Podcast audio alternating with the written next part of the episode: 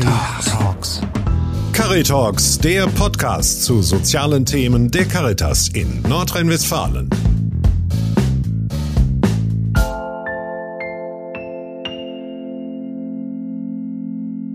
Sie hören Beratung zum Mitnehmen. Der Podcast der Caritas mit den Psychologen Lena Kuppmann und Dr. Stefan Riedmann.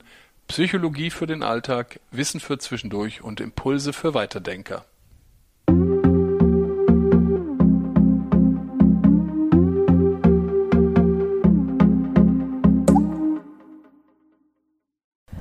Heute ist das Thema Selbstverstärkung, wie wir mit uns selbst reden. Da schauen wir uns innere Glaubenssätze an, die funktional oder dysfunktional sein können, die häufig eine imperative und fordernde Struktur aufweisen, mit denen man aber auch gut umgehen kann und aus denen man Kraft schöpfen kann. Dabei schauen wir uns auch an, was ist eigentlich der Unterschied zwischen einem Weltklasse-Fußballteam und einem guten Fußballteam.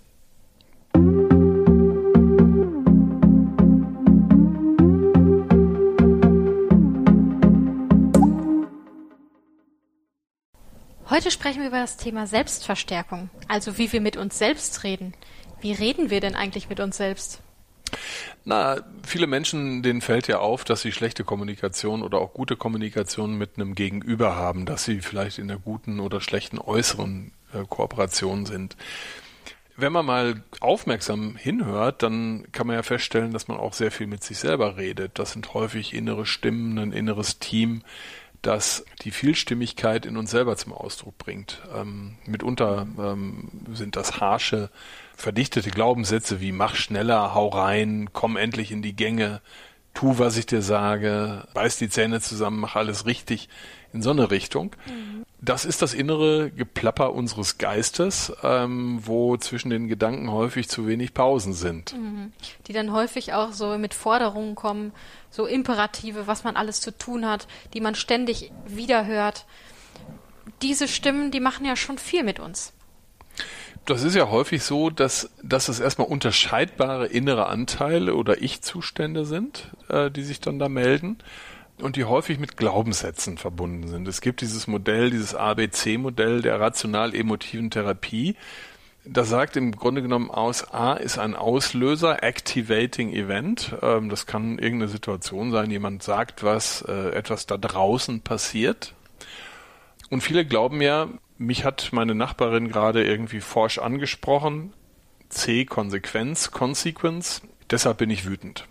Und so funktioniert es eben nicht. Das ABC-Modell sagt, dazwischen liegt noch ein B, ein Belief, ein Glaubenssatz. Und der Glaubenssatz könnte ja sein, andere müssen immer freundlich zu mir sein, die Nachbarin muss rücksichtslos, äh, rücksichtsvoll mit mir umgehen. Und wenn ich solche Glaubenssätze mit mir rumtrage, dann macht es natürlich auch Sinn, in der Konsequenz dann wütend zu werden. Aber ohne einen Glaubenssatz äh, funktioniert das eben nicht. Und diese Glaubenssätze mal zu identifizieren und äh, zu schauen, welche, welche Glaubenssätze sind eigentlich die, denen ich folge. Das kann eine enorme Bereicherung sein, um mal mitzukriegen, an welcher Stelle ähm, möglicherweise auch Erwartungen zu hoch sind, unrealistisch sind, äh, übertrieben sind, so in diese Richtung.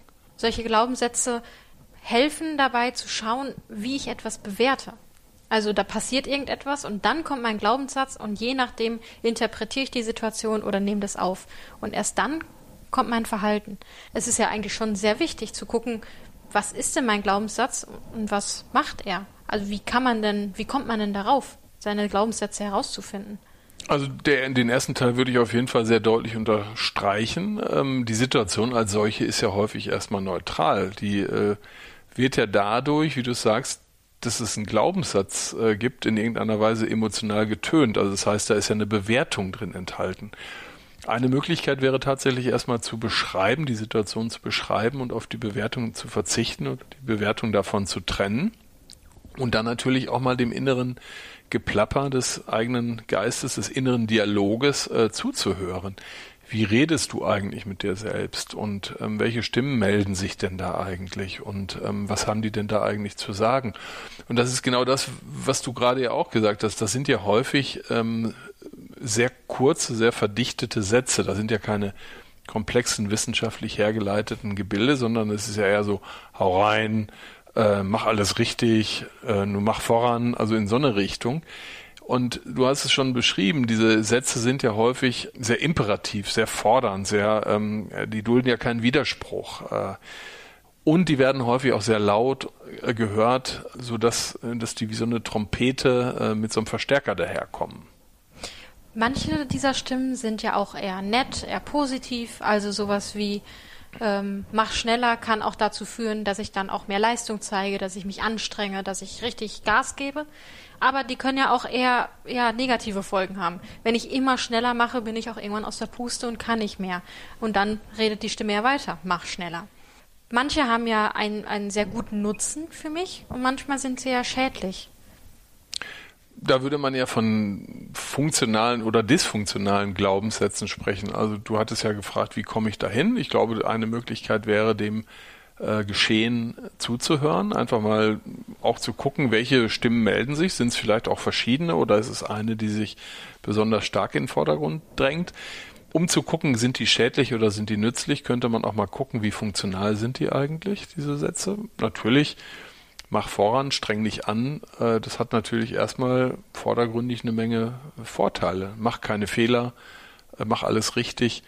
Ähm, das sind ja Sätze, die uns ähm, nach vorne bringen, die erstmal auch dafür sorgen, dass wir weniger Konflikte mit anderen haben, unser Potenzial besser abrufen, äh, dass wir neue Fähigkeiten aufbauen. Wenn das aber sozusagen sehr einseitig ist, führt das ja zu Überbeanspruchung, zu Abnutzung. Wenn, wenn die Stimmen sehr imperativ sind, haben die halt auch die Wirkung, dass nichts anderes mehr gehört wird. Ne? Also das heißt dann, du hast halt dieser Stimme gefälligst Folge zu leisten. Und das kann man ja mal in, im inneren Dialog oder in der Beobachterposition sich anschauen, wie äh, respektvoll, wie funktional, wie sinnvoll sind denn eigentlich auch diese Stimmen. Mhm. Das heißt, so kann ich herausfinden, welche meiner Stimmen sind eher sinnvoll, eher funktional und helfen mir auch in vielen Situationen und welche dieser Stimmen ja, sind dysfunktional und stellen mir eher Hindernisse vor die Beine, wo ich dann Probleme habe, voranzukommen. Und wenn ich dann jetzt herausgefunden habe, dass eine Stimme sehr dysfunktional ist, also mir so gar nicht hilft, was, wie kann ich damit umgehen? Zunächst mal wäre es günstig, sich mal, also man könnte so ein Satz könnte ja zum Beispiel sein, das schaffe ich nie. Mhm. Damit würde man sich ja selber schlechter reden und das hört man häufig bei, bei Prüfungskandidaten zum Beispiel, wenn, äh, wenn Menschen ins Abitur gehen oder eine Studienprüfung, Gesellenprüfung, sowas. Das schaffe ich nie. Wie wäre da ein funktionalerer Satz, denn das schaffe ich nie. Die meisten haben das ja irgendwie geschafft und die meisten Menschen, die solche Sätze sagen, die schaffen das ja dann trotzdem. Ähm, da könnte zum Beispiel ein funktionaler Satz sein, ich habe schon viele Herausforderungen gemeistert und gebe auch diesmal mein Bestes.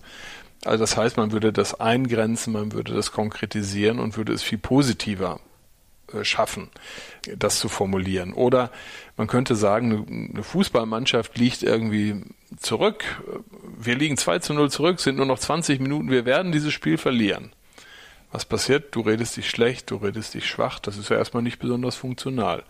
Spiel ist erst dann abgepfiffen, wenn der Schiedsrichter das abpfeift. Ein funktionaler Satz könnte sein, wir sind schon ein sehr starkes Team und haben auch schon gegen starke Gegner drei Tore in kurzer Zeit geschossen.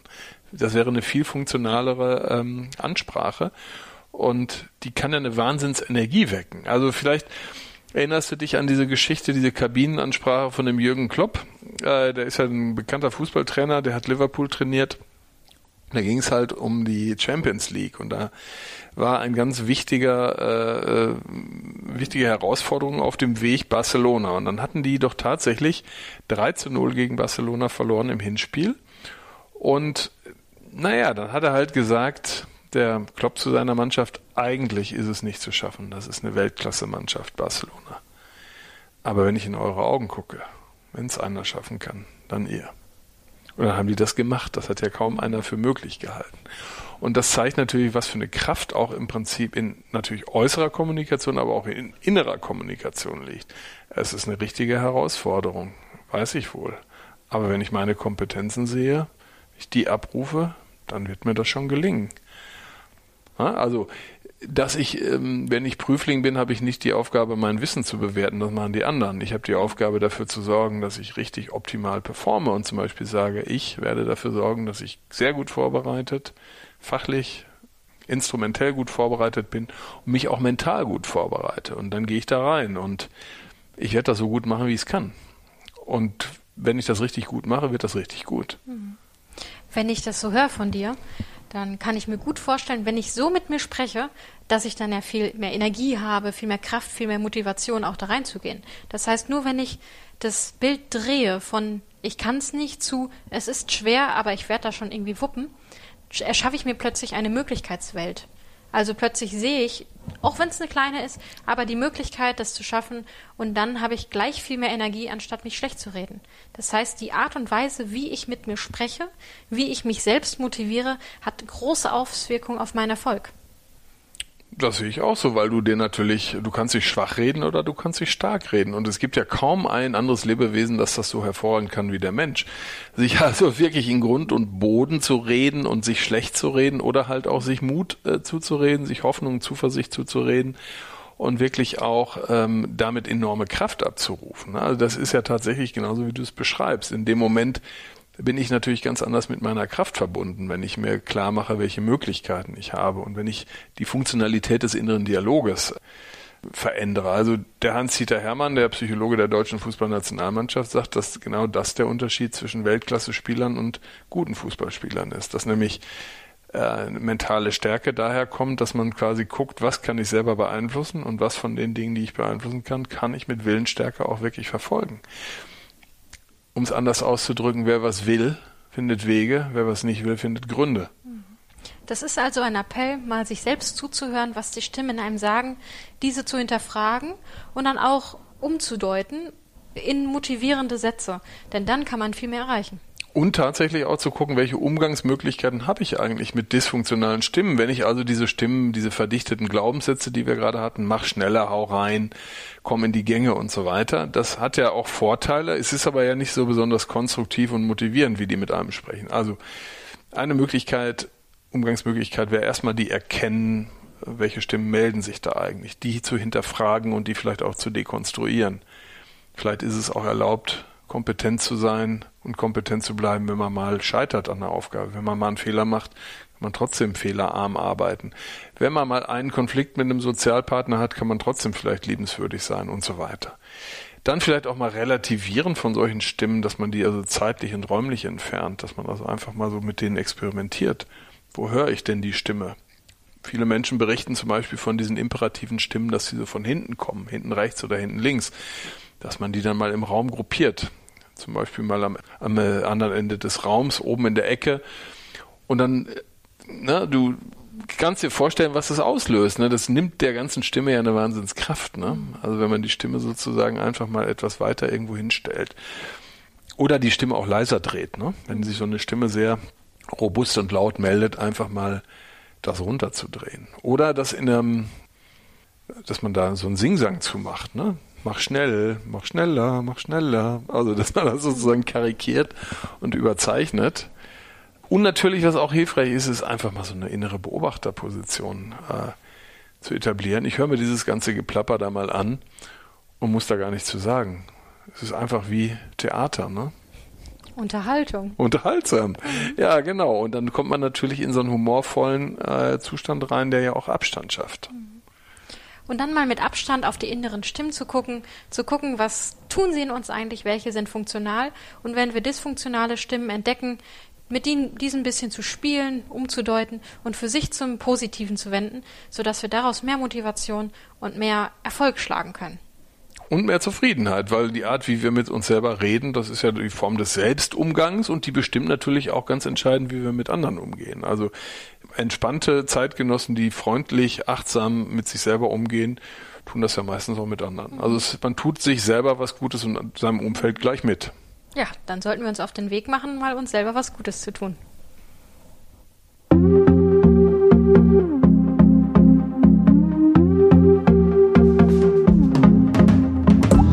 Sie hörten Caritalks, den Podcast zu sozialen Themen der Caritas in Nordrhein-Westfalen. Caritas.